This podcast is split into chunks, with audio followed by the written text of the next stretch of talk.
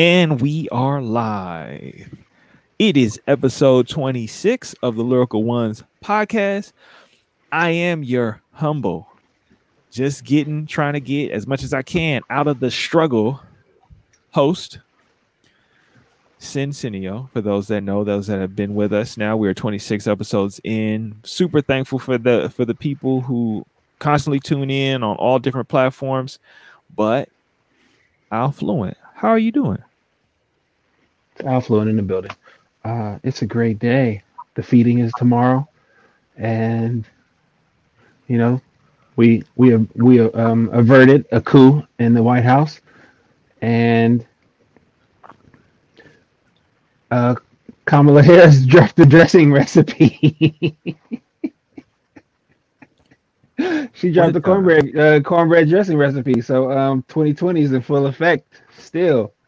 What a It's, time! it's to weird, weird, weird, weird as it can be. What a time. What a time. What a time. What a time indeed. This is a time. This is episode 26 of the Lyrical Ones podcast. And we have a special guest. Finally, Spoken. Be spoken. How are you doing? Yo, so it's 10 o'clock where I am. Mm, it's almost 10 30 where I am. So I am good for it. The fact that it's almost 11. but it's all right. My whole life, even though I'm on the East Coast now, my whole life still functions on West Coast time. Um, like my job is what my job is a is West Coast. All my art projects and creative stuff is still West Coast. So I'm doing good. I drank coffee before I came here, so I'm good. That's what's uh that we appreciate that. We appreciate you putting forth the effort, the energy, the time. Thank you for gra- gracing us, like so gracious for you to be here in all your glory. Um, but more importantly, what is the connection between Be Spoken and lyrical opposition? Ooh, that's a good question. Okay, so let me take you back on a little bit of history. Um, I moved to the Bay Area from Colorado in 2015. Um, my second day in the city, I went to a show that Lyrical Ops was doing. My best friend brought me there, and um, she goes up to one of the guys, you know, hosting the event. Is like, "This is my girl, Brittany. She's a poet. She just like want to learn a little bit more about y'all and what you do." And then it was like, "Oh, hey, nice to meet you. Okay, bye." and then two weeks later, I ended up at another event that LO was doing. And it was vibing. It was really, really dope. I went there straight from work. And this was before I realized that Bay Area work clothes culture is totally different than traditional corporate style. So I was like in a suit. Um, and it's vibing. Everybody's feeling great. And somebody goes, somebody on the stage goes, So we hear there's somebody in the room who's interested in joining our crew. And I'm like, ooh, this is gonna be so good. And they're like, is there a Brittany Williams in the house? And I'm like, ooh, a Brittany, ooh, that sounds like my name. Is that me? And I look up and they are looking at me. I look over my best friend, like, I'm going to murder you. And she gives me the look like, I am so sorry. I go up on the stage, petrified that they're about to make me like freestyle or something, which I admittedly do not do. And they're like, So, we hear you're a poet. And I'm like, Yeah. Hey, you're interested in joining our crew? And I was like, Sure. Great, you're in the crew. Takes the necklace off, puts it on me, and without knowing a thing, there that very that very one, without knowing a thing about lyrical ops, except that it's a group of poets or anything else, I was in the crew. About a month later, I found out exactly what lyrical ops was. and started working with the admin team to help um, plan shows, prepare events, network, and connect with other organizations in the community. Um, and then about four months after that, I ended I started performing as a lyrical ops poet. So my journey with LO is in short, there would be no bespoke at the poet without lyrical opposition. That is very that is very unique. I mean, everybody that we've brought on that has ties or is a part of the lyrical opposition family, it is very unique stories. And I have to say, by far, that's the one that stands out to me because it's like how like that's that to me is more representative of what I've come to know with lyrical opposition in the sense of like, hey, if you didn't know, you're part of it now. And it's like that's kind of how it gets down. Like you don't know, like I say it again, I'll say it now. You are chosen as much as you choose to be. So thank you for taking that opportunity to actually get on stage because most people have been like, I'm headed for the exit. But mm-hmm. you actually was like, you know what? I'm gonna just go with it and we're gonna see what happens. And you know, time tells, and you know, we were able to connect through a fellow, a fellow lyrical opposition member, Figo.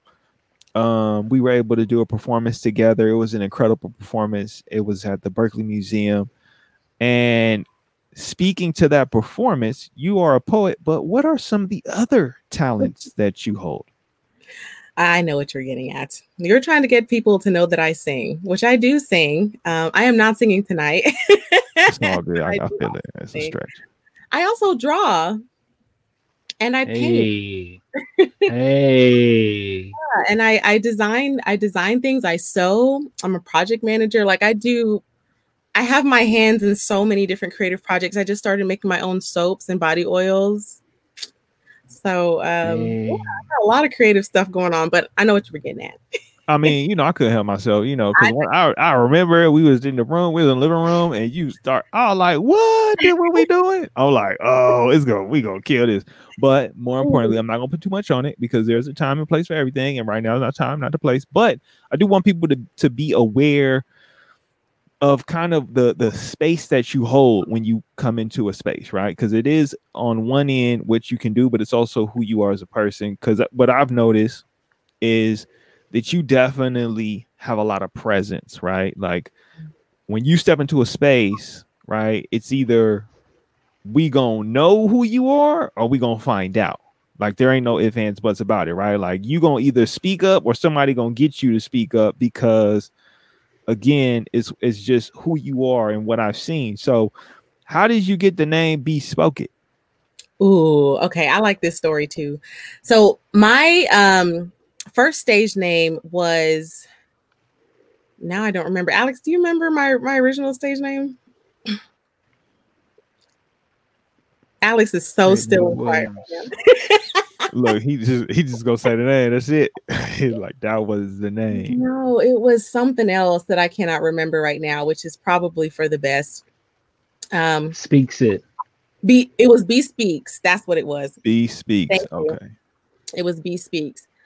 Um, and I ended up changing it after going through some changes in my own life. I feel like my whole life in the Bay was just like this constant metamorphosis, constant changing. Alex was there with me through so many, of so much of it. And um, one day I got up and I was thinking about the concept of uh, something um, handmade, something custom made. So the term for custom made in Britain, where my family is from, is bespoke, custom. So I was like, everything I make is custom made. It's handmade. It comes crafted directly from myself. There's nothing else like it because I made it. It's bespoke, bespoke. It. And then I like the concept of having at the at the moment my original name was bespeaks as it I'm speaking, but I loved the idea of manifesting things that I spoke. So I spoke it and then it happened. I loved that idea. So my new my my name bespoke it is a play on those two concepts. Something custom made that I spoke into existence is what my name means. A whole yes. lot, a whole lot. That's a whole that's a lot of layers right there. That's a whole I mean the whole hold on, let's take it back. Mm-hmm. I'm about to be butchering all kinds of accents because I can't do none of them in it, in it, in it, in it, in it. Oh, darling. Oh, oh dear. Yeah. I mean, I guess that's quite kind of all right. It's yeah. so dope, in it? It's oh, so fresh, in it? But anyways, I just I couldn't help it because as soon as you said, it, I was like, wait, wait, that that takes a whole nother level and meaning, right? To like to have kind of that historical legacy lineage identity that exists outside of the scope of the American dynamics but is also very much rooted within kind of the American dynamics. And then see that the best spoke, right? Like that that original kind of tailor-made fit for one at the same time be able to speak things into existence. I'm like, okay, my mind is melting. I am definitely for those that don't know, I like the show. This, I mean, we gonna do we always do our little endorsements. Uh, there's a show called Man Like Mobeen on Netflix. I love it. Um, Chewing Gum, I love it as well. Actually, the creator, she is incredible. She has a new show on HBO, but but by like you see, like this is the creative flow and juices like that that permeates from the other land, right? The the other other motherland, if you will, in terms of just kind of that American sauce. And so that is crazy that you know you have those layers, meanings, and kind of it just I don't know, foundational like just characteristics of who you are. Like, because I mean, like I said, when you come into a space, that's why I had that figured out. Like, you really like you own the space that you in, and you speak with such a command, right? Such of a confidence, but also like it's it's like it's calming, it's soothing. Like, you know what I'm saying? Like, and so it's just like, how do you come up? How do you even have a name that is so representative of like they kind of it just coincides with who you are, right? Like, mm. it's some people they have names and you know they kind of grow into the definition before you can really figure out what the name is, right? Like someone to tell you a name, they are the ones that define it. But with your name, it's like literally as soon as you get that name, be spoken, it's like, hmm. And then when you see the person, it's instantaneous. It's not even like a time period or a learning curve or a process. It's like you can see it as soon as a person come in the room. Like, okay, all right, now we got to back down. We got to back up. Okay. As you seen on the bottom of the screen, for those that don't have the ability to watch the video, that aren't watching it live, that won't see this, um, at Bespoke for the ability to connect. Um, Bespoke it, the poet on Facebook, bespoke it poetry.com, right? That's B, B as in boy, S as in Sam, P as in Paul, O as in opiates, K as in key, E as in Edward, I as in Iowa, and T as in Terry. Bespoke it. Okay. So get connected, right? Be be familiar. I had to throw in them little, you know, yeah dark dips in terms of wordplay but um more importantly like you know kind of what was like take us back like how did you get into the to the art in the world of poetry into mm-hmm. you know words? Yeah so um like a lot of us millennials um i come from a pretty dysfunctional family beautiful family love my people but we grew up kind of crazy. And um my brothers I, i'm a i'm a daughter of two immigrant parents um, the only girl in a family of three children so i have two brothers. One of them is my twin brother. And uh, my brothers dealt with the turmoil that we were all experiencing very outwardly. And i dealt with mine very inwardly. And so i experienced anxiety and depression from a very very very young age. Um, something i still work through thank god for poetry um, and therapy. but I, at the time, there was no such thing as therapy. So I started writing when my, my mom gave me a journal when I was in fifth grade. Um, she noticed that I like to write stories. And um, her teach my teachers had told her that I was a good writer and that she should provide me with more opportunities to tell my to tell stories. So she gave me a journal and I think within the first couple of weeks, I filled up that journal, asked for another one, filled up that journal, asked for another one. And by the time I got to high school, I had just stacks of journals where I had written stories, thoughts, poetry, all kinds of things. Excuse me. Um, and so, what started off as my own personal way of coping with life, um, I didn't even know it was a thing. I didn't even know what spoken word was, or until I got to senior year in high school I was literally dragged to an open mic at a coffee shop not too far from my neighborhood. Um, and a friend of mine was like, You gotta hear these people, they're dope. And I'm like, Whatever. Listen to it. And I was like, Oh, that's really cool. Was super intimidated. The whole time I was like, Well, that's great for them, but I'm not getting up there. And as soon as I had that thought, the guy moderating the event was like, Anybody in the room want to share? And my friend just goes, She does. And I'm looking at him like, Excuse you, rude. you know how to pick though real you know how to pick your friends. I'm telling you i'm telling you. Um the cool thing about that moment though is something in me told me not to walk away from it. So i said okay. And i had just written this piece at school that day. So i went up there and read it. And um the person moderating the event happened to be um, one of the senior English teachers at my school. I had never met him, but he was also the um, the word, the sponsor of the poetry club. Didn't even know my school had a poetry club.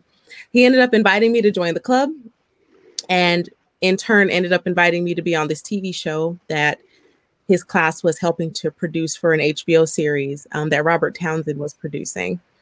And that's kind of where it got started. Um, I did some work in college, but I was really struggling with my identity as a person, much less an artist. So I kept a lot of my art to myself, um, trying to figure out what to do with it.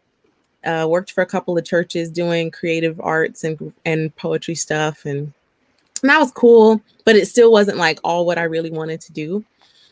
Moved to Colorado and didn't touch poetry for two years. and literally that day I got to the Bay Area and met Lyrical Opposition was like the fire stick to this bottle of gasoline I had been walking around with for the last for like 25 years. So yeah. exactly. Pretty much for those that couldn't tell, Affluent just blew up on the screen. Um it's but it's it's so real because it's like you know, just in that in that that two year gap, right? To have to go through that moment where it's like it's almost like you like as a creative, right? I don't want to make the assumption, but I can relate in the sense that sometimes you just have those moments where you got to kind of just let it be mm-hmm. and things just kind of happen. You live things, you go through processes. And yeah, like Affluent said, you know how to pick your friends where there's to be these situations where people see you and know you enough to know, like, you got it. You got this. Even if you don't see it, even if you don't even realize it or own it in that moment, people around you gonna be like, that, hey, her right there, she got this. Let me tell you, most every major thing in my life that's happened to me, I didn't go out and find it. I didn't go out and make it happen. Somebody literally like dragged me to it, or it just came to me.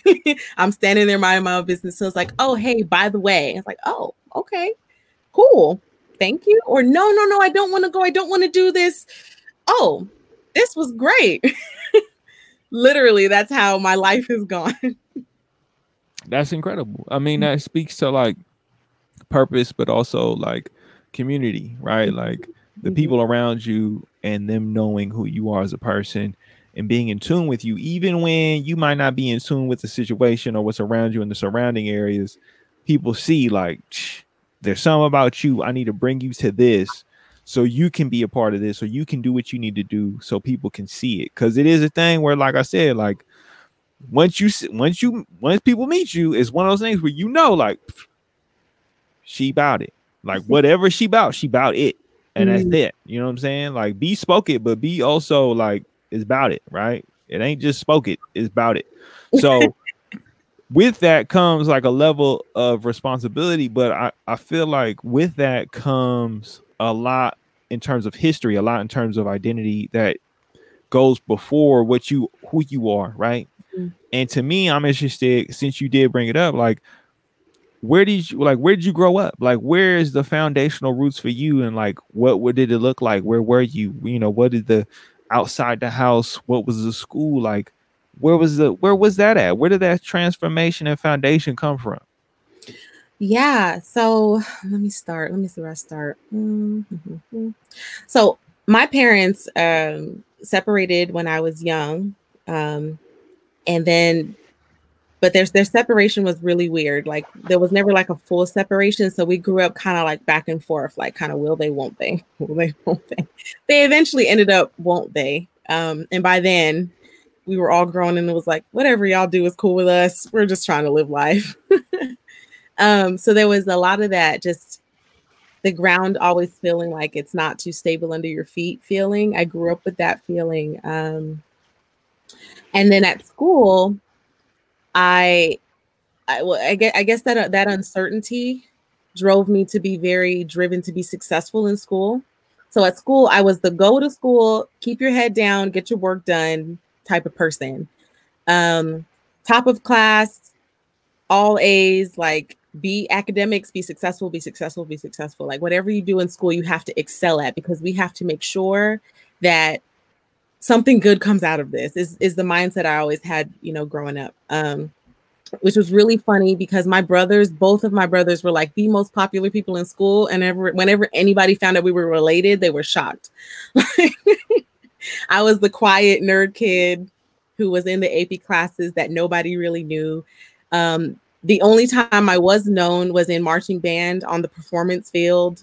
Um, but other than that, like when I was performing or doing something in, in those spaces, either in music, I played all kinds of instruments growing up. Uh, I played saxophone, I played um, uh, viola, I played piano, I played drums, played some guitar.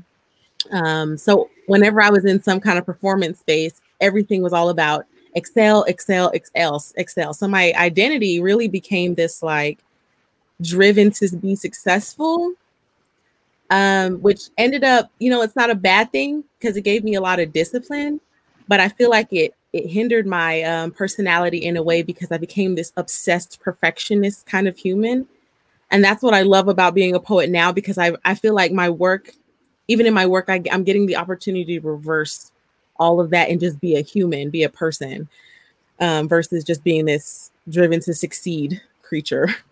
No, I feel it. I mean, it's that whole identity of like needing to perform, like, you know, I mean, because the, the thing that to me the connection is, right? We talked about it many times on this on this podcast around the idea of industrialism, right? The whole input output, right? And like how they they being those who are the the orchestrators of society creating these systems for us to be producers, right? Like we got to produce results, right? We got to produce, produce, produce. And here you are, you took it upon yourself in a sense as a reaction to what's going on at home to be like, okay, you know what? I'm gonna use this as a way to just distract myself, right? To give myself kind of my own carrot on the stick. You know, I the, ain't nothing stable here. I can't control it, but I can control this. This game, I can control it. I can take it over and mm-hmm. I could mm-hmm. just manipulate it to my will and get lost in it, right? Lost in the routine of like accomplishment, but also that speaks to work ethic, that speaks to discipline, that speaks to practice, right? And so it's these these kind of these two different things where on one end it's like, yeah, you can lose sight of individuality when you see every goal in front of you, right? Because it's just like I don't have time to stop and smell the roses unless I'm growing them, right? If I'm not growing them, if I'm not watering, tending to them, if I'm not the one that's gonna snip cut, then I'm running to the goal, right? Mm-hmm. I don't have time to do anything other than what's the next opportunity for growth or the next achievement in the pathway. And I think that, you know, it is easy for people to lose sight of how, even though it's great in the scope of what society says, you don't really get the time to step back and reflect on who you are and which you know what is your personal wants your needs right what is the the other languages besides the ones you're learning that you need for you to love yourself pour into yourself and take care of you mm-hmm. and so to me it's like like who was there anybody around you that also gave you that same outlook on terms of work and discipline like the need? Because uh, you know to just snap and be like i'm on it is one thing but did you also see someone else that was like they had a work ethic or a drive or or just that want of more that made you feel like you know what? I'm gonna do it for me. Yeah actually so my my family background is west indian so my mom is my mom is british but my grandparents were jamaican and if you know anything about jamaicans jamaicans always have like four or five jobs Jamaicans be working. I was just trying to get to it without getting to it because I was like, for her to have this hustle, I'm like, somewhere in there gotta be some Jamaican blood oh, because oh, yeah. even though it's it is a gross stereotype to make, you cannot deny they have hustle, right? Yes. They gonna figure out a way out of no way. Oh, that and that is literally the definition of my mother. and she is the person I watched her and I saw how no matter what, she was making it happen. She was always working, always like, I'm going to handle this. I'm going to handle this. I'm going to handle this. And I am literally her mini child. I'm her mini person. so, um, but it, it's it's so so crazy that you even mentioned that because I tell people all the time I feel like I'm Benjamin Button like living in reverse um, because now that I'm back in Atlanta and close to my family I'm able to see how those things like that were great to help us survive, but that kind of mindset is not good for thriving because it burns you out. It burns, it's like um, you know, if when I don't know if you know anything about gardening, I'm a plant nerd. Um, but when you're planting uh, uh um planting something, you can't plant it with the same tools that you would dig it up. You need different tools. And um, I feel like that grind, that grind, that grind mindset is good in some seasons. But if you try to operate like that all the time, you're gonna die early. And so I'm in the process now of even trying to walk that back, even with my own with my own mom, with my own family. Like, we want you to last. I don't have children yet. I don't know how to do that. I need you to be around long enough to help me. So you need to chill. so yeah. Balance. Mm-hmm. Come on, reverb on the mic. It's one of those things Be, people be, gotta, be spoken. I got a question. Yes. What what was the the healing metamorphic work like for you in terms of your i- uh, working on your identity? Mm, that's a good question. Uh, I'm gonna say it's still happening. It's still in the process. Where it started, oh gosh, I, I don't even know where it started. Um, it started with a lot of brokenness. You know, healing always starts with recognizing this is broken as hell. How do we stop this cycle of broken? Um, but really, where it started for me is getting really, really painfully, grotesquely honest with myself about myself with myself about the things that have caused any you know all the brokenness in my life and then being very patient with myself along the process to healing. Um, being willing to put down and let go of things that don't work even if they were traditional or however long i've been practicing them or whatever. When they no longer serve me put them down and pick up something that works. Um, and the and understanding that i'm constantly going to be growing changing and evolving. And as long as whoever who I am at my core does not change and get corrupted, it's okay to change whatever else is going to move us forward. Um, and that's been a really important process in my in my healing journey. Um, when I really kind of came to terms, so the way the way I grew up in a very um, in a very Christian centered home, very Pentecostal upbringing. There's like no such thing as depressed or anxious Christians because that wasn't of God. So I did not even get a handle on what I was experiencing until I was in my adulthood. And then recognizing, oh, this is anxiety, this is depression. This is not something that you can just like speak in tongues or pray away and it leaves. This is a process of healing that you have to go on. This is going to require tools that I don't have. So let me go get some. Let me go listen to some podcasts. Let me go get a therapist. Let me go learn yoga, meditation. Let me go learn all these things on top of scripture and prayer. Those things are great, but they aren't the fix it all to everything. Let me get in community with some people who understand what I'm doing, dealing with, so I can talk to them. I can call them when I'm in the middle of a crisis and they can, you know, talk with me. So my my to answer your question, Alex, my um healing journey has been one of extreme evolution. lots of changing, but brutal, deep, and not brutal as in like evil, but just really raw honesty. Like, oh, girl, I know that this this um this space that you were raised in teaches you to keep up these appearances, but these appearances are gonna crush you. Do you want to live or do you want to look good? Which one? That's that's that's real. I was talking to some family earlier today, actually about um, the difference between uh, playing injured and playing through pain. Mm, and and a lot of times when you don't know like about your depression or your anxiety or what you're dealing with it's like playing injured. And the more you play that way the more the the, the worse it is to get through the work the harder it is to heal. Um, and you're really kind of burying the injury.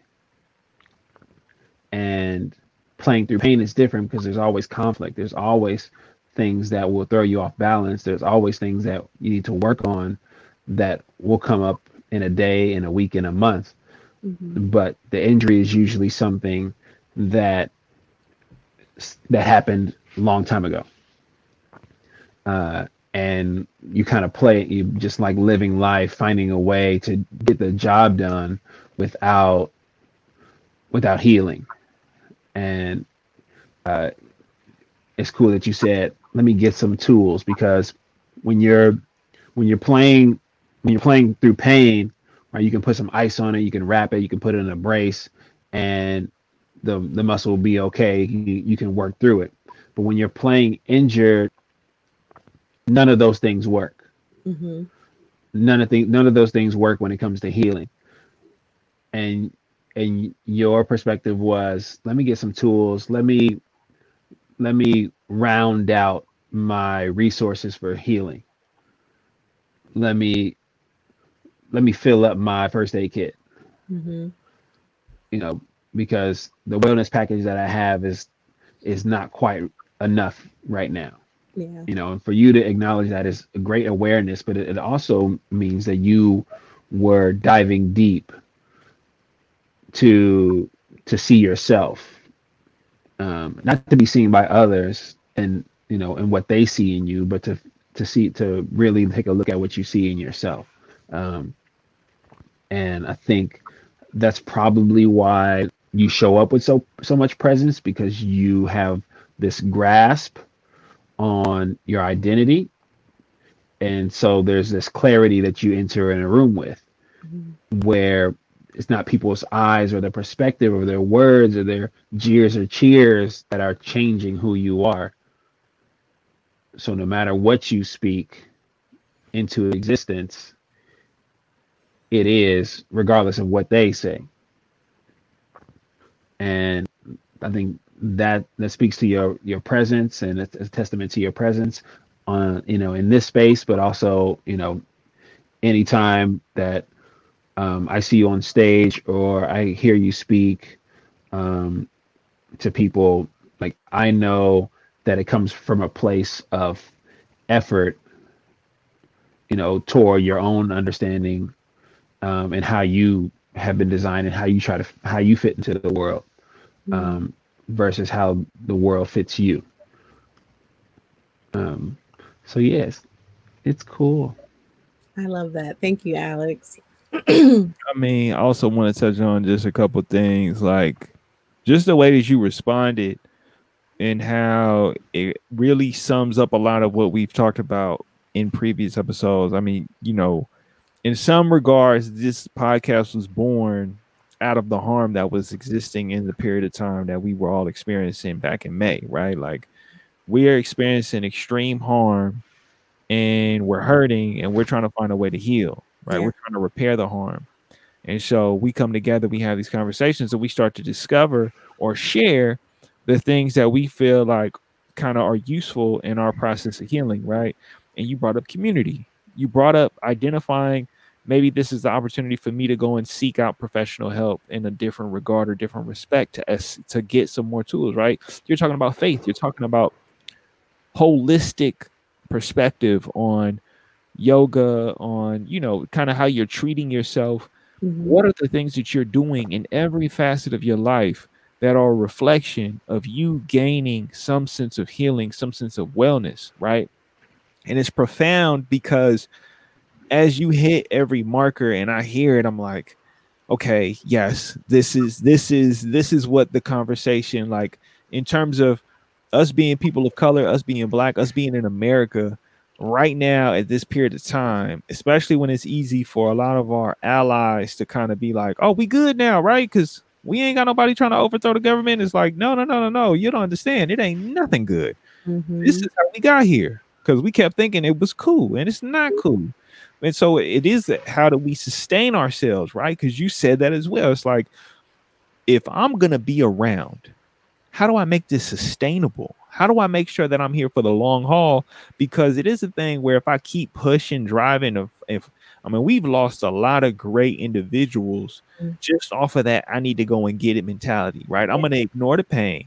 I'm gonna ignore the injury. I'm gonna ignore how detrimental it is to my health. I'm gonna push through and push past and find these easy fixes when ain't no easy fixes, Mhm. and they get lost in the sauce, and we don't have them anymore, right?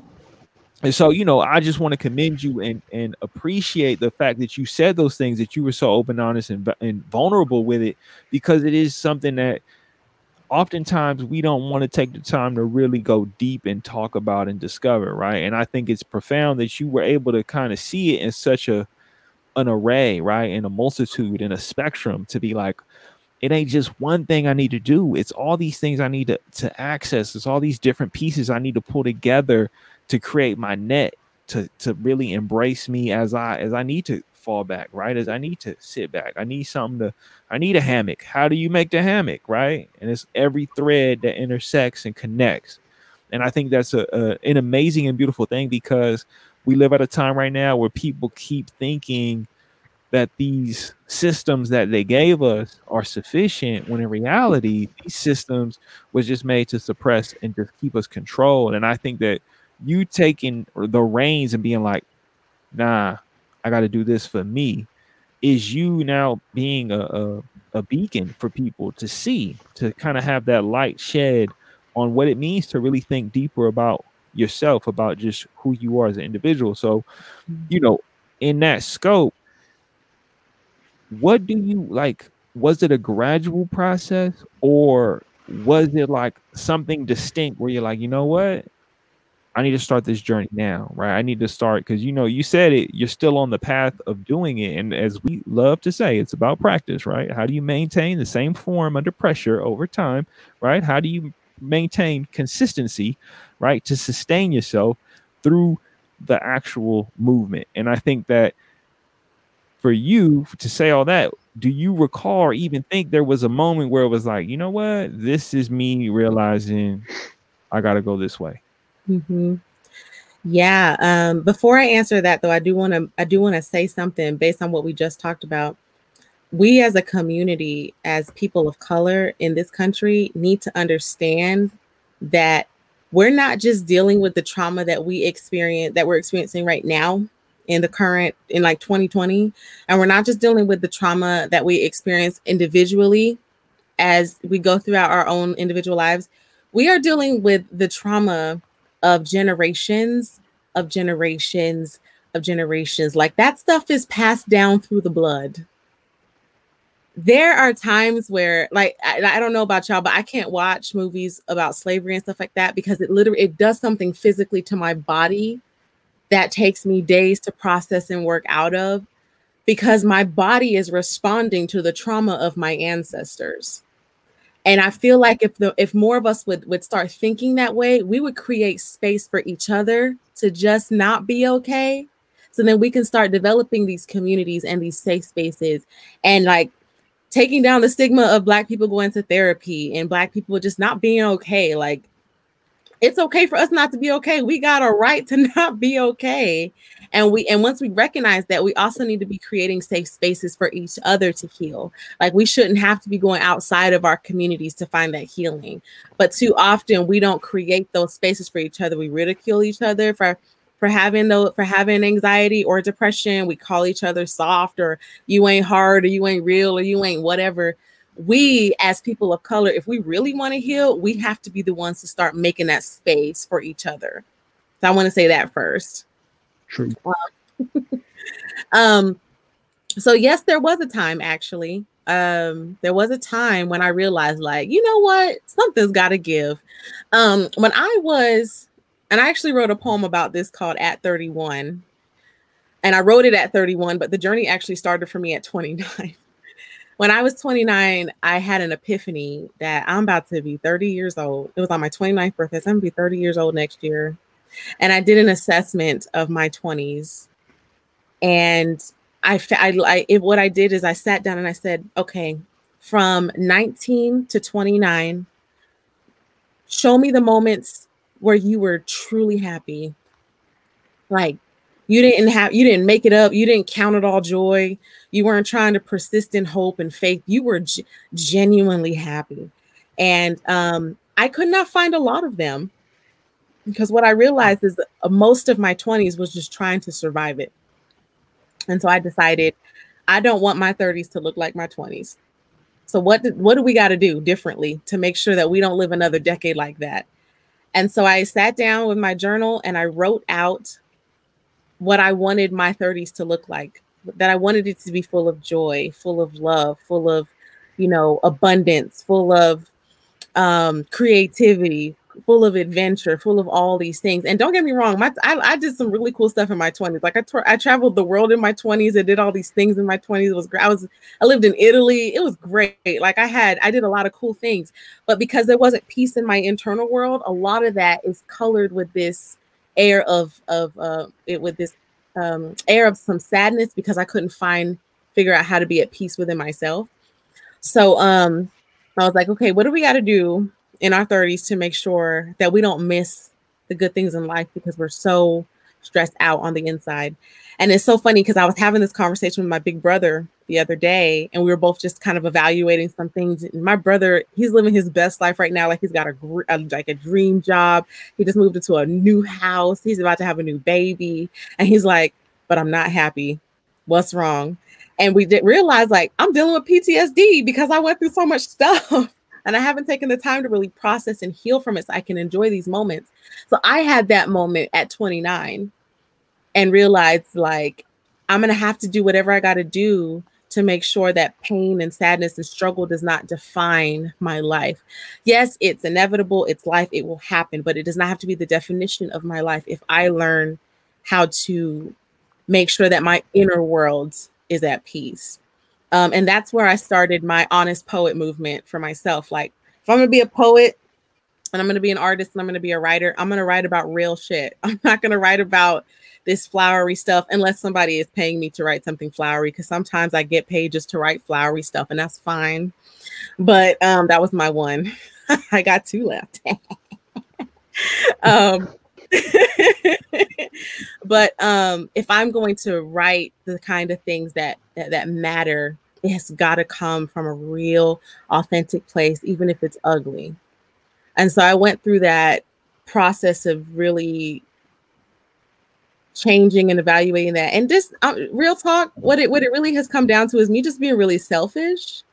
And I don't mean selfish in a bad way. I mean selfish in the way that I want to be the best that I can be the people who love me.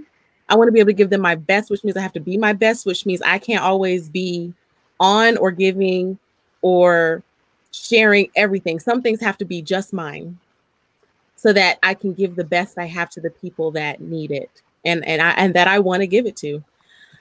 So yeah, that's the answer to that question. Uh, I pre- I mean I appreciate it. Um, just because like we said that like it reminded me of when I was like wild in 25 and I was getting ready to be 26 and 26 was like that moment I was like, you know, okay, let's go a little scientific, little, you know, prefrontal cortex usually is done developing around the age of 26, right? Mm-hmm. Now, the thing is, in society, we create safeguards that can help people in terms of not giving into impulse, right? Because that's what the prefrontal cortex is doing. It is helping you with impulsive decisions. It's helping you well actually in this context when you're prior when you're younger right when you're just an adult right you can do what you want as they say.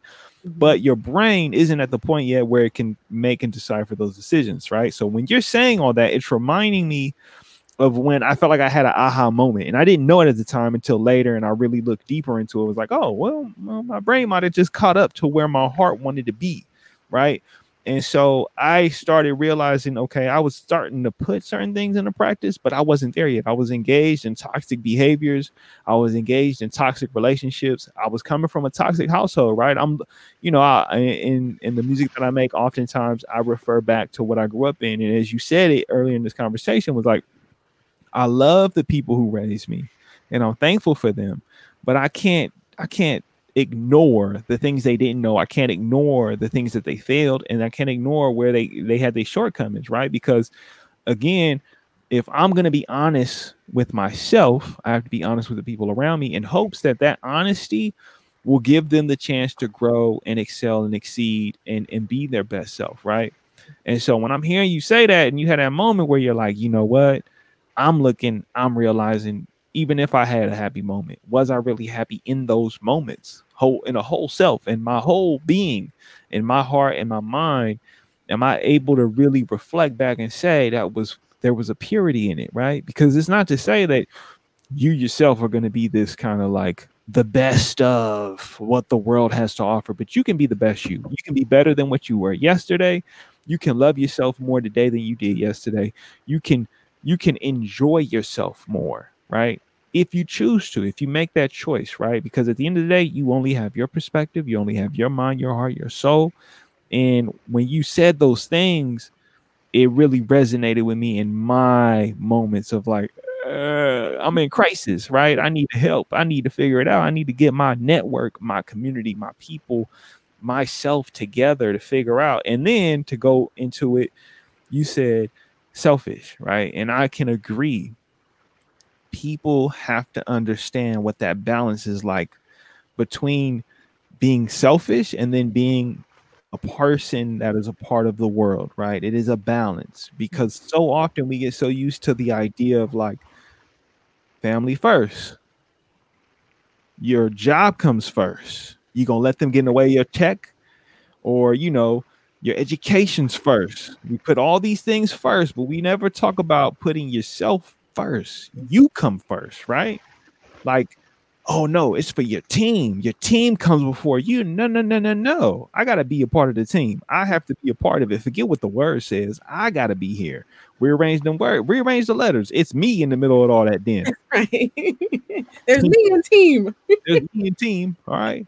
So at the end of the day, right, we have to really think about what it means to be selfish in a healthy way, right? Not in a not in a way that is like overflowing pouring into yourself, right? Because too much anything is bad, right? The dosage makes the poison. The dosage makes the poison. But you got to give to you. You got to make sure that you can take care of you, that you are fulfilled, that you are happy. And I think it's it's essential that people really understand what it means to find that balance for themselves because it is different for everyone, right? Everybody's gonna have their way. You know, you could tell a person drink some water. It's on them to want to actually drink it. Some people might run to the soda. Hey, that's on you mm-hmm. but you're gonna need something to drink. And how much of that, right, is going to be the determining factor of you, what you need. And I think, yes, selfishness is a thing that we have to understand. We have to practice because so often we talk about sharing. Look, taxes is sharing enough. Y'all get enough of me out of these taxes, okay? Y'all, Come I on. share without. I don't get to choose. All right, I don't get to pick. Right, and if I do, it's it's against me. So mm-hmm. again, Selfishness is necessary because, again, you create what that looks like and you figure out what that balance is, but you need to know what it means to love you first, to enjoy you first, and to find wellness and peace within you first.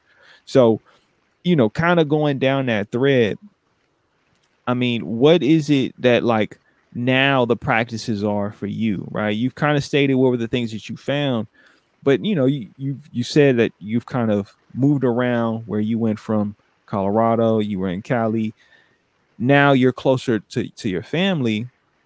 How do you maintain those boundaries in that space in a sense of returning back, right? Like, how do you define what you need for yourself amongst the people that you love or the people that you need, right? Because I think that's another thing is that boundaries, mm-hmm. capacities are necessary to communicate. And so, what does that look like for you? Oh, Okay, that is a really good question because literally my family and I are in the process of trying to figure that out right now. Before I get into that, though, I want to say I love everything that you just said because you can't love and cherish and care for other people if you don't do that for yourself. Um, and I just learned that the hard way, you know, in this relationship that I just got out of. If somebody does not love themselves, you can't expect them to love you.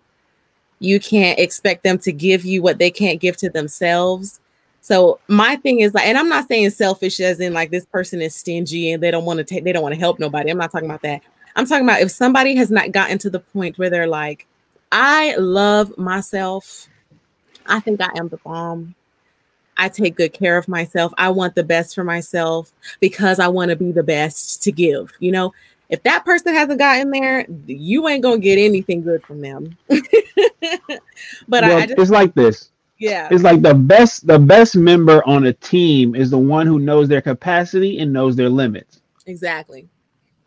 Right. And so if you know if you don't know, right, as a as a, if I'm a, if I'm a quarterback and I can't run the ball, I bet not run. I, I bet not run. I bet I better hand the ball off. exactly. I, I, bet I better hand the ball off. Mm-hmm. I, I better as soon as possible get the ball to the one who can make a play. Yeah. Right. If I'm if I'm going to be a decision maker in my life and I'm going to be I'm going to team up with other decision makers, right? Then I need to know my limits and my capacity. Say, well, I can't really do this. I'm going to need someone else to help me, right? Mm-hmm. And so like that that selfishness is really like self identification self-awareness. Right? It's like yeah. my i what's on my id right? My eyes my eye color my hair color my height my weight right? My date of birth right? So when i id myself right as a member of a team or as a potential member of a team i need to have some idea some parameters of like who who am i mm-hmm. and if i don't know what my needs are right what my wants are my preferences are and i come in trying to fit someone else's mold right or i'm not sure if they even fit what i what i want i'm i'm just walking into the spiked wall in a video game pretty much it's like you just splat at splat. some point it's you're just gonna impale yourself with the truth. Mm-hmm. I, I, just had because that's something you're not aware of is the truth. No, I mean you're right. You're right, and I just want to say because I mean, well, you see, this is it. This is it.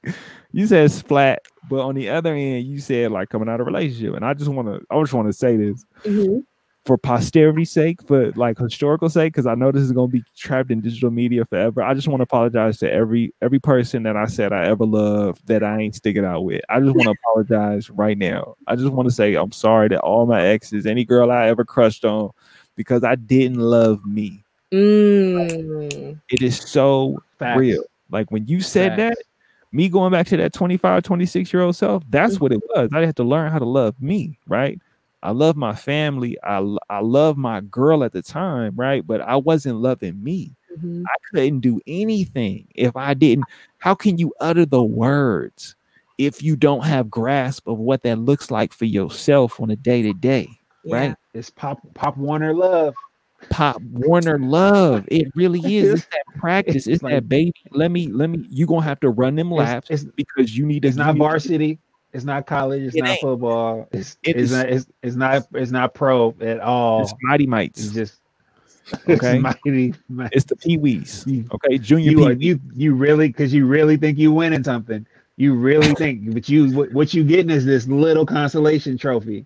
Exactly, exactly, and that's the thing is that that's, like that's the size of your love. That's the capacity of your love.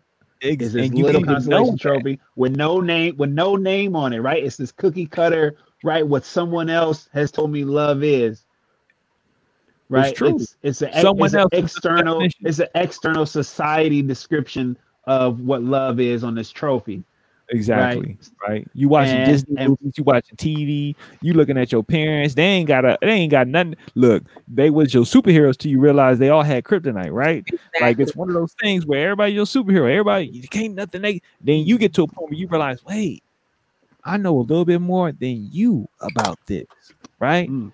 I gotta, I might have to nurse you back to health. Now I mm. gotta be there for you having a breakdown. Now I gotta be there to help. And it's like, wait, but you told me this is what love was, and now I mm. gotta go figure it out. I was, you were wrong. I'm wrong. Can I tell you that's a wild thing? Realizing that you're when you get older and you realize your parents were wrong about so many things. and y'all, y'all, y'all wilding out. It was about surviving, right? And I'm thankful for the survival. But let's be mm-hmm. clear. The, yeah. the world, as much as it is expansive, it is getting closer and closer and closer to be small. And the thing is, once you get closer to more people and you see more, you realize, wait, there's different experiences that are happening and there's different truths that are occurring and some of them apply to myself. Mm-hmm. and so when you said that i just had to say like i am sorry i am sincerely i say it with a smile because it is wrapped up in this idea of yes i was running up against a, a, a spiked wall but in reality i was flat. And i just have to say with so much sincerity that i know i was wrong and i'm sorry because i just didn't know how to love me right can I say that there are so many women out there, I'm sure, that appreciate that apology. And um, you know, men, men too, because women do it as well. You know, women it's true. It it's true. It goes both ways. And it's just, you know, we gotta own that so we can grow from that, so we can learn from that, so we can heal from that. Because there's the harm in that. And that's the thing that I just wanted to say. But going back to what, you know, I said, what like what is the practices for you look like in defining those boundaries amongst the people who you do love? Yeah. So um um lived on i graduated from high school and i moved away from home. I went off to college. I left college and moved to colorado. I left colorado and moved to california. So i lived on my own for like 14 years and then COVID happens, and I move back to Georgia, and I literally end up moving into my brother's old room in my parents' house. So after like almost 15, 14, 15 years of living on my own, I find myself not only back in this place I'm not just back at my parents' house. I'm back in the in the house I grew up in. So there's memory, there's history, there's all these different things to combat. There's this new me that I am right now that is so different than the person who left this house at 18. There's this person here who is so different than the person that my family was used to interacting with on a daily basis. Because yeah, I would come home and visit and we would talk on the phone and all that stuff, but it's different being in someone's physical presence all the time. Um, and so I had to realize, and I'm still realizing that as much as I love my family and they love me, or my parents rather, because both my brothers are off um, on their own doing their own thing. Um, and it's so crazy because I always had always prided myself on the fact that I'm the only kid who never had to move home. And then I ended up here and I'm like, oh man, I shouldn't have said that. mm-hmm. so there was a lot of humility that had to come with that. There was a lot of uh, perspective that had to come with that. There was a lot of me realizing, wow. come on now. There was a lot of me realizing that God literally set it up this way because what I didn't realize is in those 14 years of me refusing, like I don't, no matter how bad it got anywhere I lived in the world, I was like, I ain't going back home though. I sleep under a mm-hmm. bridge. I lived in my car a couple of times and I was like, that's fine because it's not home. But now that I'm here, realizing that God literally set it up like this because there were things that I needed to confront, Make to heal from, so that they don't continue to not only just hinder me, but generationally hinder my family. Like there's a lot of stuff that has had to come out and be dealt with now that I'm home and I have the tools and the maturity to address these things with my family in a way that can actually be helpful and not just turn into a yelling match where everybody hates each other at the end. Um, so what what I say, I say that because de- redefining my boundaries with my family has been a huge challenge because I'm literally living down the hall from my parents. so what does that look like? That means I got to get out and make sure I have plenty of alone time. I go work out with my best friend every morning. That is my time to be away from home. Come on, Alex, shout out, shout out to the workout grind. um, I do yoga every day in my room by myself. Like I literally have arranged my room to be a safe haven for me. When you come into my room, you literally, it literally feels like you came into a different. So you don't even realize you're in the same house. The carpet is different. Like there's Am a in California. yeah, literally, my room looks like I just picked up my Bay Area life and just moved it to Georgia. I love it. But I had to make this, it's like, this is not I like I love my parents, but I want to live with them. You know, I'm 30 something years old. I don't want to be living here with them. But I can't change that at the moment. But what can I change? I can make sure that this space works for who I am. So I've set my room up to work for me. I've got my workspace, I've got my yoga space, I've got my meditation space, I've got pictures, I got things in this room that make me feel comfortable, make me feel safe, make me feel like me. If I ever need to get out, hey fam love you guys. Gonna go stay with this friend while i you know covid safe friend um while i you know recover for a little bit. And then i come back. There has to be a lot of open communication with my family about my process. I learned that the hard way after i went through something and did not openly communi- oh, communicate with them about how i was doing and it caused a huge problem. So now it's like all right i i have to be okay with telling you when I'm mad, when I'm sad, when something's bothering me, when things are okay. I have to let you know those things so that they don't just become these unspoken ghosts. You know what I mean? So, what the process for redefining the boundaries with my family and the people closest to me looks like right now is over communication. over communication. Say everything even if it doesn't, even if they didn't need to know, tell them anyway. Um, because you don't know. Say it again. You already said it before. Say it three more times because it's important that I communicate to my family where I am and how I'm doing so that they don't like cross the line or I don't cross the line that makes the other person or someone feel offended that grows this grudge that turns into this big thing. Next, you know, 10 years later at Christmas dinner, you still ain't speaking to somebody for something that you perceived happened in the hallway that wasn't even a thing, but nobody ever talked about it. And that right there is actually the history of my family. And I really do feel like God allowed me to come home so I could recognize those things and just start taking sledgehammers to them. So now I talk about everything that bothered me that made me upset, that hurt my feelings. I feel like crying. I walked into the living room today and just sat there on the floor. Mom was like, Are you okay? I was like, Nope, I feel like crying. I just feel like crying. She goes, uh, Oh, okay. Do you need to cry right now? I was like, Probably. At the risk of looking absolutely insane, this is what we're doing. Did you guys hear that? That's my nephew. I think he just woke up. Oh, Speaking of crying, somebody. I know. Somebody.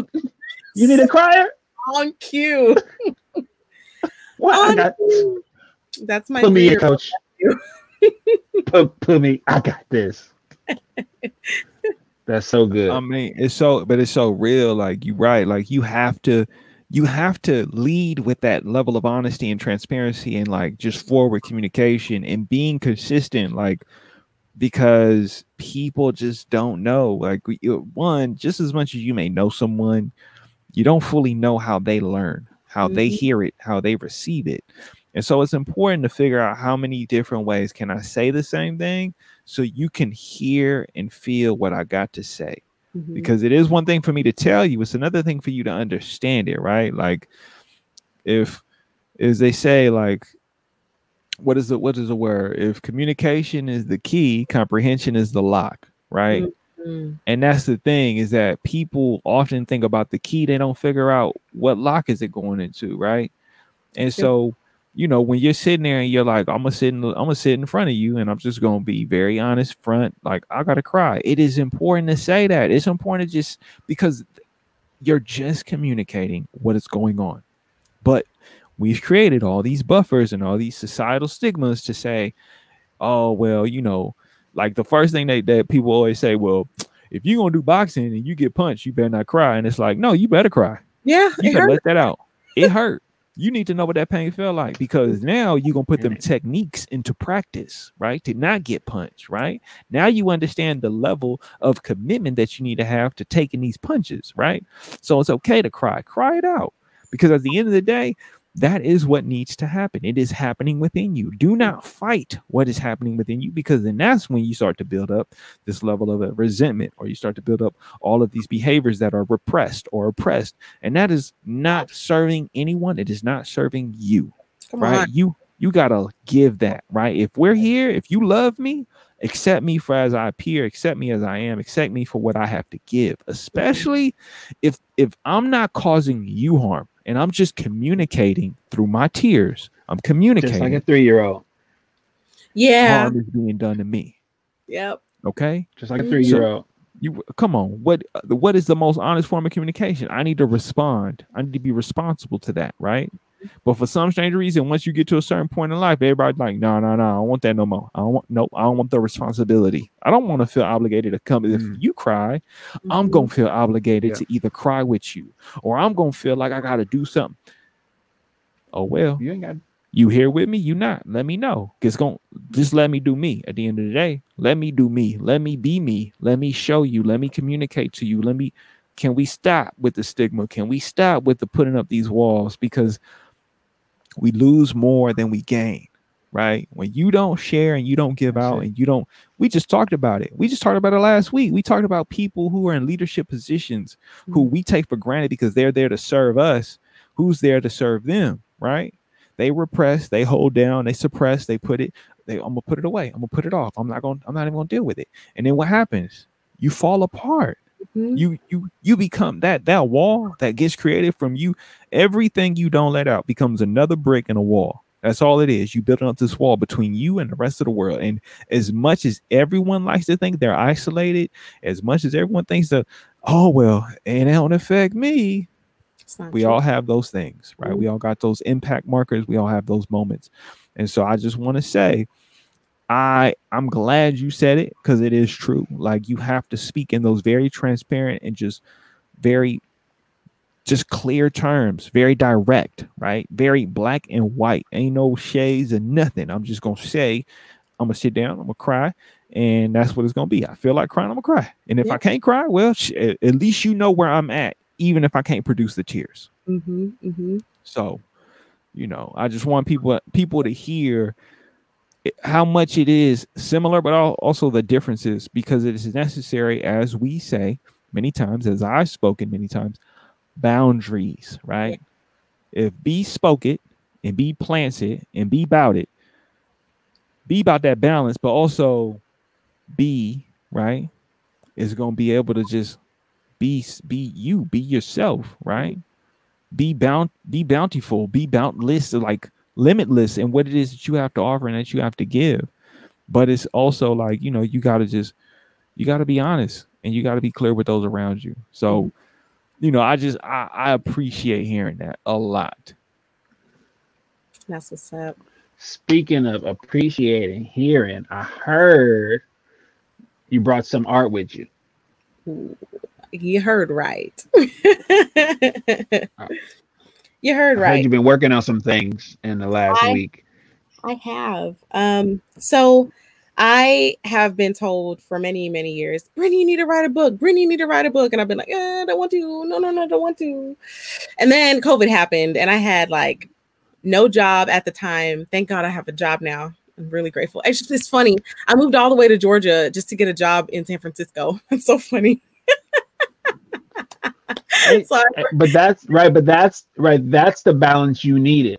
It is. Oh my God, it definitely is. Like my my life my life wasn't working in the bay in the bay but my life in the bay works in georgia if that makes any sense which i'm really grateful for bars bars yeah so um I, I sat down one day just to process my feelings about some stuff and realized that I had written the forward to my book.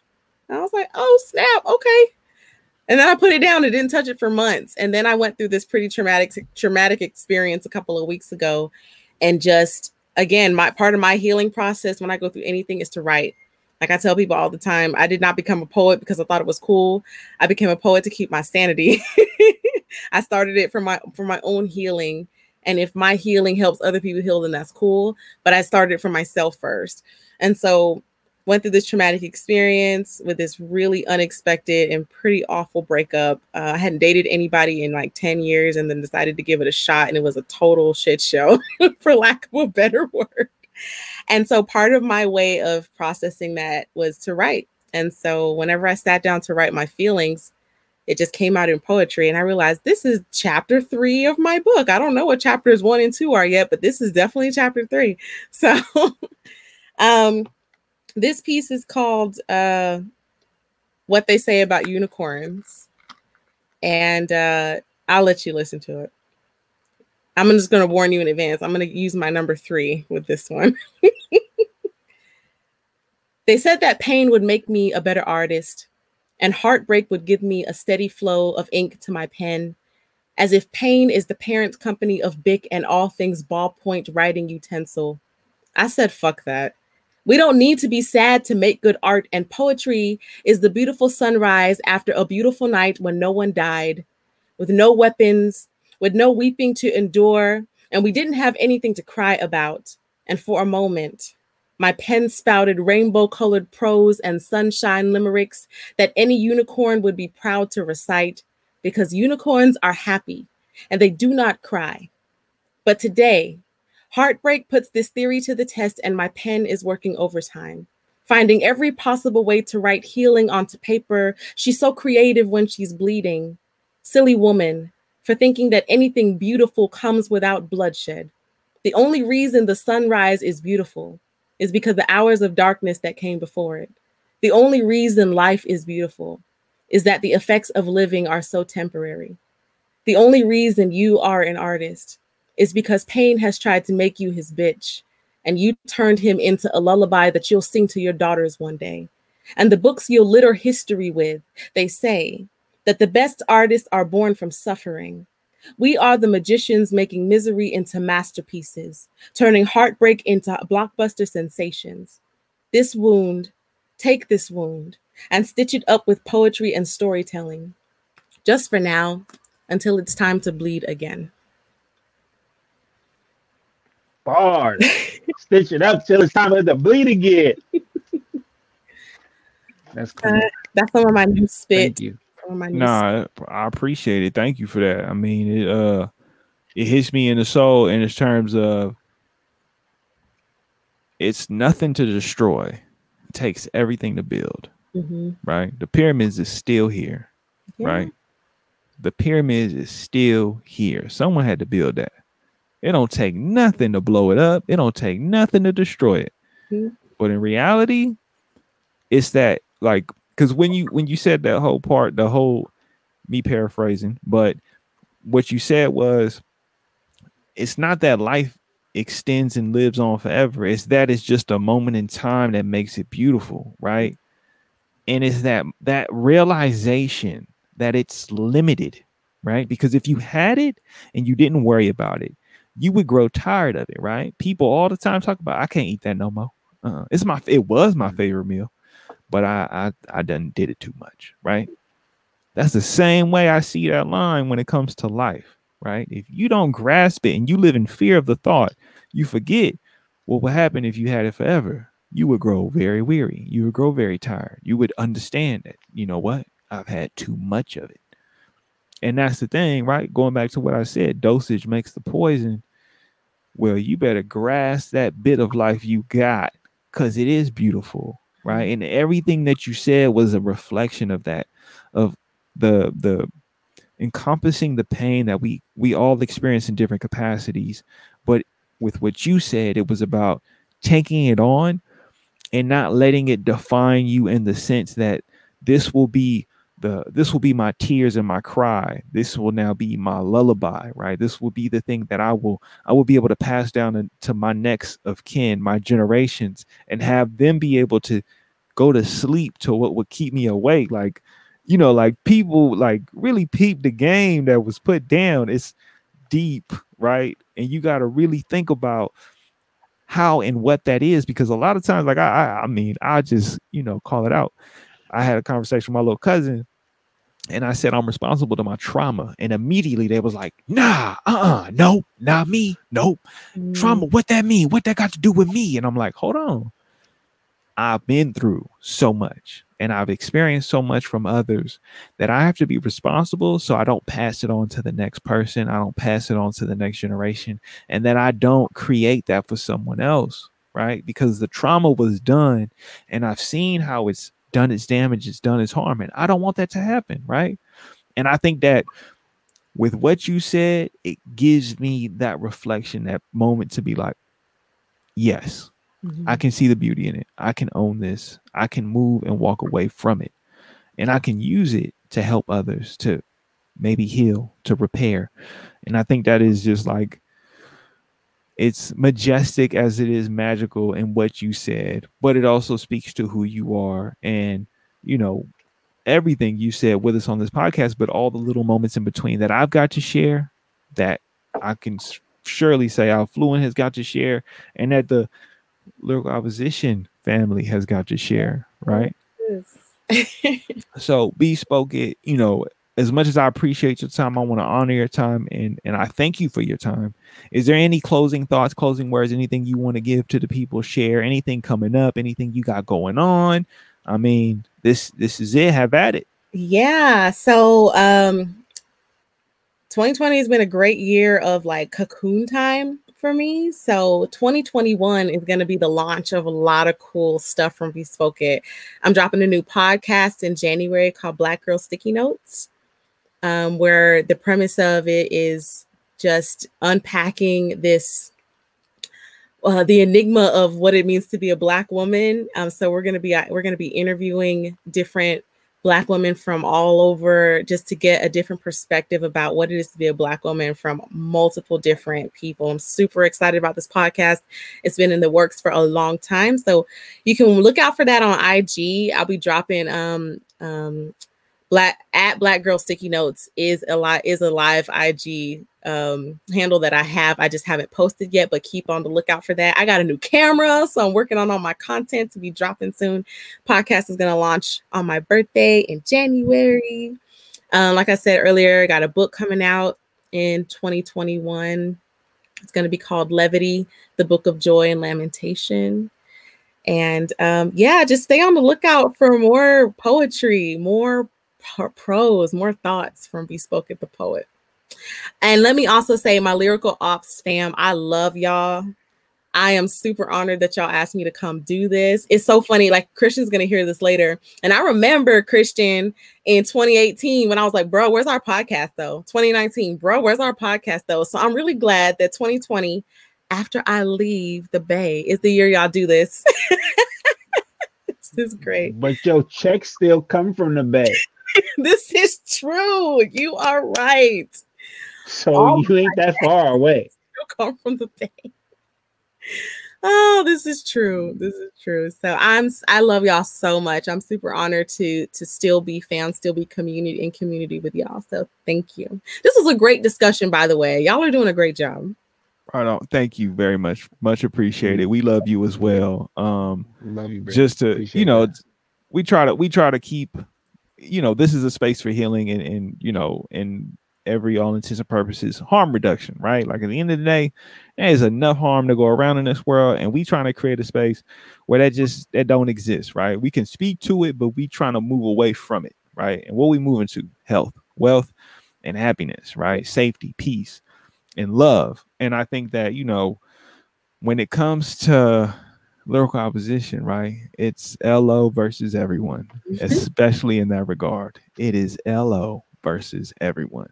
And so, you know, I think that um, you know, it's just I appreciate you taking the time out and being vulnerable, being honest, being open, and sharing so much because I know this will serve so many people. It has definitely served me. It is healing to me. This gives me that ability to kind of just keep pushing when I want to just be like, man, I'm ready to tear it up. But again, right, I gotta gotta have some restraint, have some control, and find that balance. And I, am glad I was able to, for real. I'm glad you was able to to share with me and give me so much time to reflect on so many different moments through what you said. So I appreciate you, Bespoke It. Thank you, Bespoke It. Um, Bespoke It. Again, this is episode 26 of Lyrical Ones podcast. Bespoke It is our guest. That is B S P O K E I T. You can find her on Instagram, Facebook, and Bespoke's website, bespokeitpoetry.com. I repeat, bespokeitpoetry.com. That's B as in boy, S as in Sam, P as in Paul, O as in Oscar, uh, K as in key, E as in Edward, I as in Iowa, T as in Terry, poetry.com. Okay. I'm trying to, you know, give y'all the space to write it down, get it together, rewind it if you need to. For those that got the audio only version, bespoke it poetry.com. So bespoke it. Thank you for your time. Yes, thank you. All. Enjoy your time off if you have any. And um, you know, we gotta do this again. We sure will. Y'all let me know. for sure, for sure. Awesome. Bespoke it. Yes. I'm proud of you. I love you. Tell your family, tell your sister, your best friend, what's up. Um, she'll be glad you know, to hear. Ella, Ella, yeah, LO's, you know, it's not the same, you know, without y'all, but we're better because you guys were here. Mm. Um, you know, and so I appreciate you. We we carry you with us and, and everything. So we're glad you could revisit with us today. Um, and we I'm excited for your 2021 and your poetry, um, and your, and your growth and your trajectory. Um, you know, I'm excited for you. Good to see you. Good to hear from you. Great to talk to you. Thank you. Thanks for staying up with us. You're welcome. I'm going to bed now. Y'all yes. over here. yes. And, and enjoy your authentic meals tomorrow. Yeah, we barbecuing. Yeah. That's what we doing tomorrow. Uh, yes, it's how, however you however you freak it is it's all right. That's all that all is all that matters is you do it with the fam and your loved ones That's that's all. However you freak it, it's it's it's It, all. it ain't good. about it ain't about what they tell us the day is for. They gave us the day off. We gonna make it work. Okay, we gonna make it work. Y'all know I ain't taking the day off. You know I'm work, working Not- early in the morning. Not you, not you. Okay, not Affluent, but B, you do what you got to do. Okay, you get that meat, smoke that meat, char that meat, eat the meat. Yeah, we out here barbecuing. You feel me? Georgia, we so on our way. LO in Georgia, it's happening soon. We gonna figure this out. Let's get this pandemic out of the way. You feel Let's me? do it. Hey. Peace. Bye, y'all. Till next time, indeed. So, as we like to do at this time, right? We have announcements. Join uh, our Lyrical Assembly Reads for Resistance book club that happens every Saturday at 9 a.m. This week, we are reading chapter three of the book, Decolonizing Evangelicalism. If you are interested in joining, Evangelicalism. evangelicalism, right? I fumble with that Boom. word every week. Evangelicalism. As long as this word keeps coming up, I'm going to keep fumbling with evangelicalism. All right. Evangelion. I mean, evangelicalism. I mean, anime. Mm, All right. Nice. Chapter three of the book, Decolonizing Evangelicalism. If you are interested in joining, email Lacey at lyricalopposition.org to join. That is L A C Y at lyricalopposition.org. Okay. Second, if you want to get connected to our online community, join us on our Discord community server. Text Lyrical Opposition at 415 903 7699. I repeat, that is 415 903 7699. Once again, for the people who don't want to rewind, 415 903 7699. Get connected to the Discord. And the Lyrical Assembly broadcasts every week on Sunday at 10 a.m. I say that every week, Sunday at 10 a.m. Pacific Standard Time. Tune in if you're interested to learn or have or share with faith, arts, and activism. That's the Lyrical Assembly broadcast every Sunday. So on Saturdays, 9 a.m., Lyrical Assembly, Reads for Resistance Book Club. That is Saturday, 9 a.m. Sundays, right? 10 a.m. That is the Lyrical Assembly broadcast, right? And then every time in between, Discord. Get on it. 415-903-7699. So get connected, stay connected. We out here in these interwebs. You know what I'm saying? The internets. We out here in these zeros and ones, binary codes. Get connected with the, the LO family. Okay. Um, Affluent, how you doing? I'm great. You know, I'm energized from the conversation. Uh, you know, it's always nice to have your people come through and and drop gems, give you give you tools uh, for navigating this world, and just really think about you know things that we can do to interact and become closer with our family through over communication. I thought that was really poignant. Um, Definitely. and you know simple in theory but you know the it's a uh, it's a tough task at times it takes you know just takes routine um takes humility takes trust takes respect um and you know we have to continue to move toward being ourselves so that you know people know who we are so they can love us for who we are. Uh you know i think i think that's what america is going through right now really. Um like you can't really say you love america if you don't if you don't know what what it's what it's up to.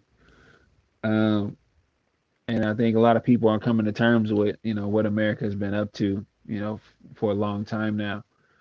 Um so then hopefully they can love love the dream and and whip the country whip the country into shape Practice.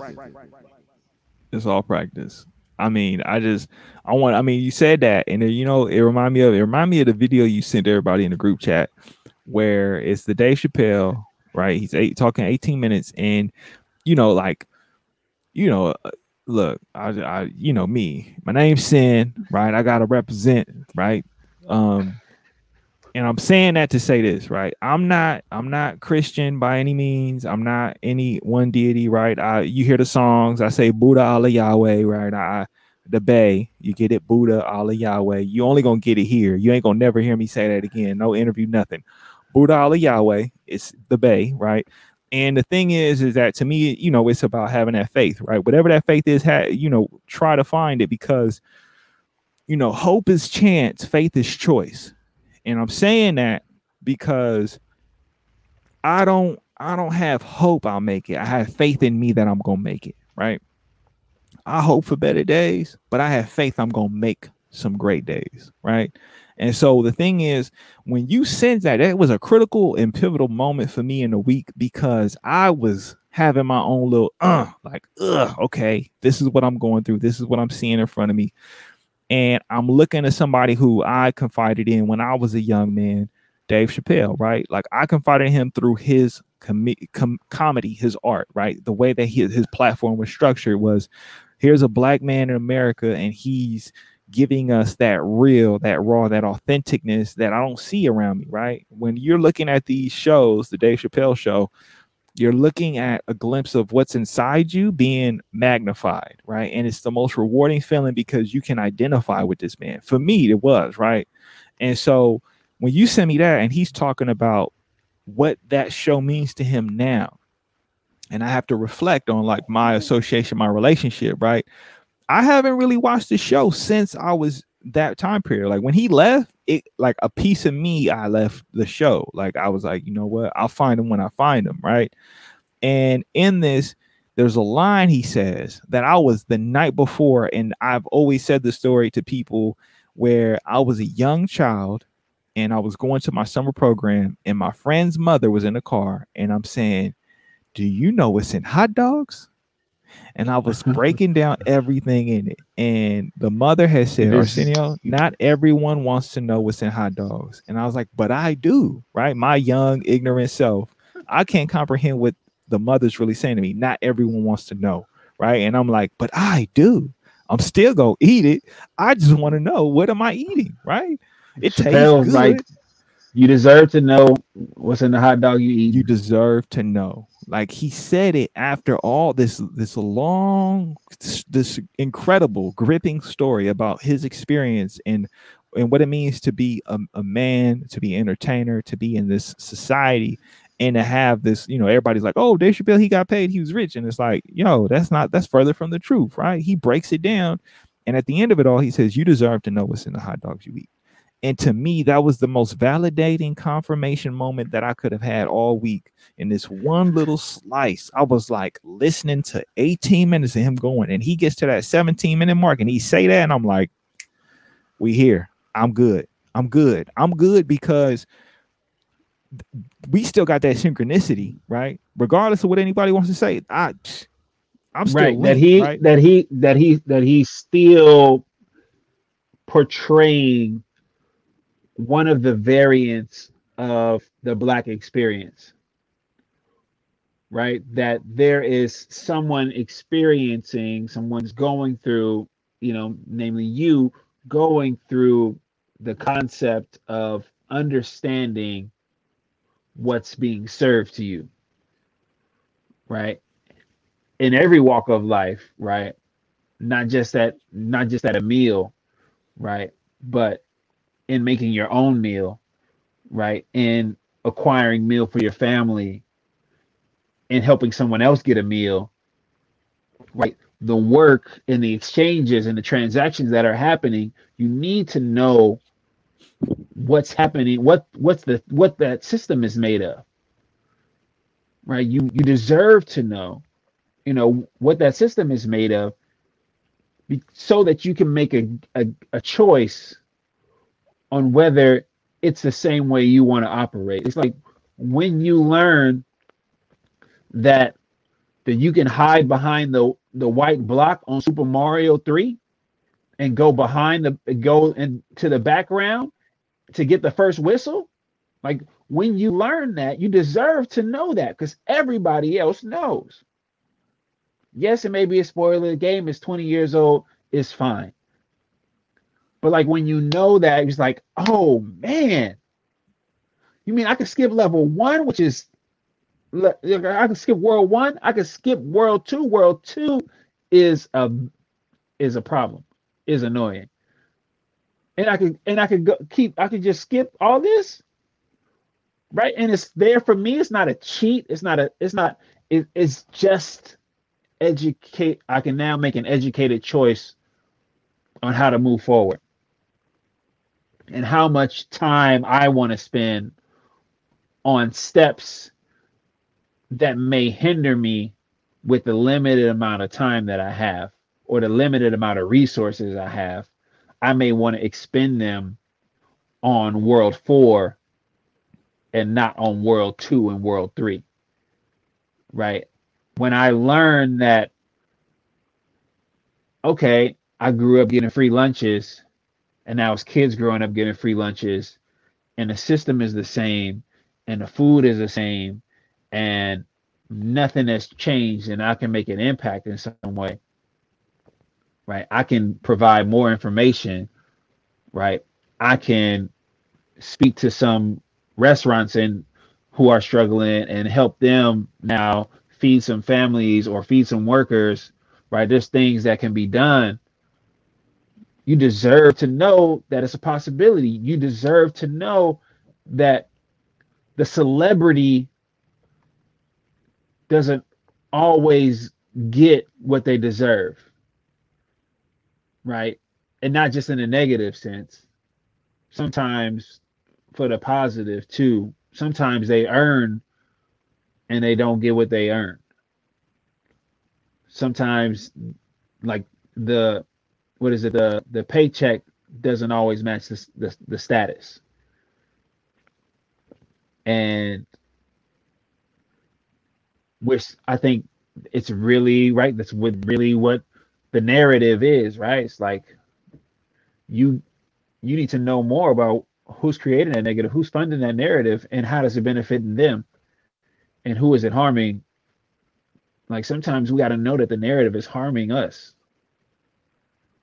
right? We deserve to know that the narrative that's being that's being spun, is being pitched, is um, is harming us, and you know that's all I got to say about that. That's my. I mean, my but it, but it, but it's real though. It's my like, short take.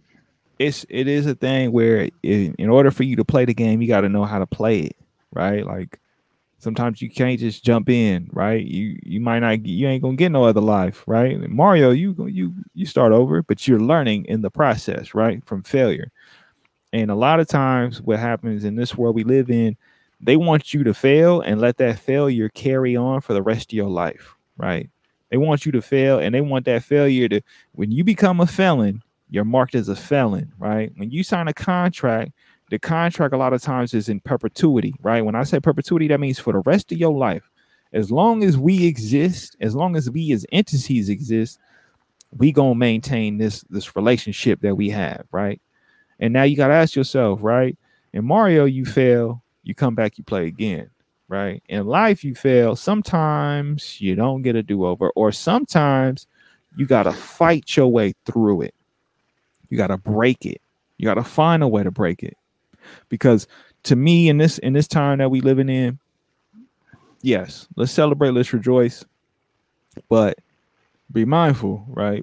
Once this break is over right we're recording this wednesday it is november 25th the year is 2020 um, as the traditional historians call it um, this is thanksgiving right? Thanksgiving is coming upon us right? And for me it's a it's a moment of reflection where you know i'll kind of leave it with this. In what world but this one. Do you have a holiday that is treated as though it was this great historical event when it is really one of the, the hallmarks of genocide, tragedy, and horror for for a whole people, for a nation of people, right? I am thankful that I am here. I am thankful that I am permitted, right? Because that's the thing that we gotta we gotta pay attention to. I'm permitted, right, through the work I do or through the the different attachments I have. I can have space to spend time with my family, spend time with the ones I love, to be able to break bread and have a moment of peace. I'm thankful for all that, but I am never gonna forget why. I will never lose sight of why. And I think that we have to know the why. We have to know what's in the hot dogs we eat. We need to know what goes into the systems we are part of. We need to know how these things came to be. And so, you know, for me and where I'm at and what I'll leave this on is, you know, be thankful, but be ever mindful of how you got here, why you're here, and what do you want to do while you have this, right? So, Affluence, you have any closing thoughts, closing ideas, any closing words for us? Um, you know, we got just basically five weeks left in the in the year. Um, today, November 25th, is somebody's, you know, International Stop the Violence Against Women Day. Um, it could be all of ours, but um, every day should be Stop the Violence Against Women uh, Day. And, you know, we need to talk about consent. We need to teach males, young males, old males, large, small, medium sized males, uh, old and young males, you know, um, charismatic, non charismatic, bored, otaku males. We teach them all about consent. Um, you know, what that means. Um, and, you know, we shouldn't have to teach people how to not be victims. We should teach people not to victimize people, um, not to attack people, not to take advantage of people, not to manipulate folks. Um, and you know that's the work that we got to do as a community. You know, it starts with you know cousins and brothers and nephews and friends and coworkers, colleagues, um, associates. You know, calling people out when you see it. You know, call the behavior out when you see it. Um, be eyes, be ears, um, and be a voice for people um, when they when they need it, and then be a, a pedestal and a platform and a crane and a forklift for those when when they need it. Because um, folks don't need to hear me speak. Um, you know, they need to hear B spoke it. Um, you know, it's so yeah. That's all. I just I just want us to do better. Um, can always do better. You know, call out the language, and then you know call out call out the behavior, and then check yourself and identify where you fall short, and keep getting better. Um, yeah, I'm all about getting better. So tomorrow's the feeding. That's just what I call it. It's it's a man in my feeding. family we call it the feed the feeding. It's the feeding. Um, yeah, no, that's that's it. You get a day off to feed. it's you know it's not defined defined by much else. It's right. It's a it's an indulgent day. Um, you know you can moderate that you know as best you can, um, but don't moderate the love. Don't moderate moderate the trust and respect and uh, integrity. Um, you know overload on that, indulge in that, more integrity, um, more EQ, um, more hope, more love, more community. Emphasis on the unity. You got it right. You got it right. This is episode 26 of the Lyrical Ones podcast. Thank you for taking the time. Thank you for being here with us. But part of usual, since we got back to it, we got to do it in only the way that we can. Yeah. If things want to get it together and actually, oh, well, look at me. I'm tripping. You see, the thing about me being on here, those that don't know, I am a sucker for old technology. And, you know, there's so a, you went backwards, huh? There's a cord that needs to be plugged into something that wasn't plugged in. So, uh, you know, I like how that just all of us We're gonna do that. We're gonna bring that back one more time. We're gonna we're gonna do that wall again. We're gonna we gonna here we go. This is how it's supposed to go.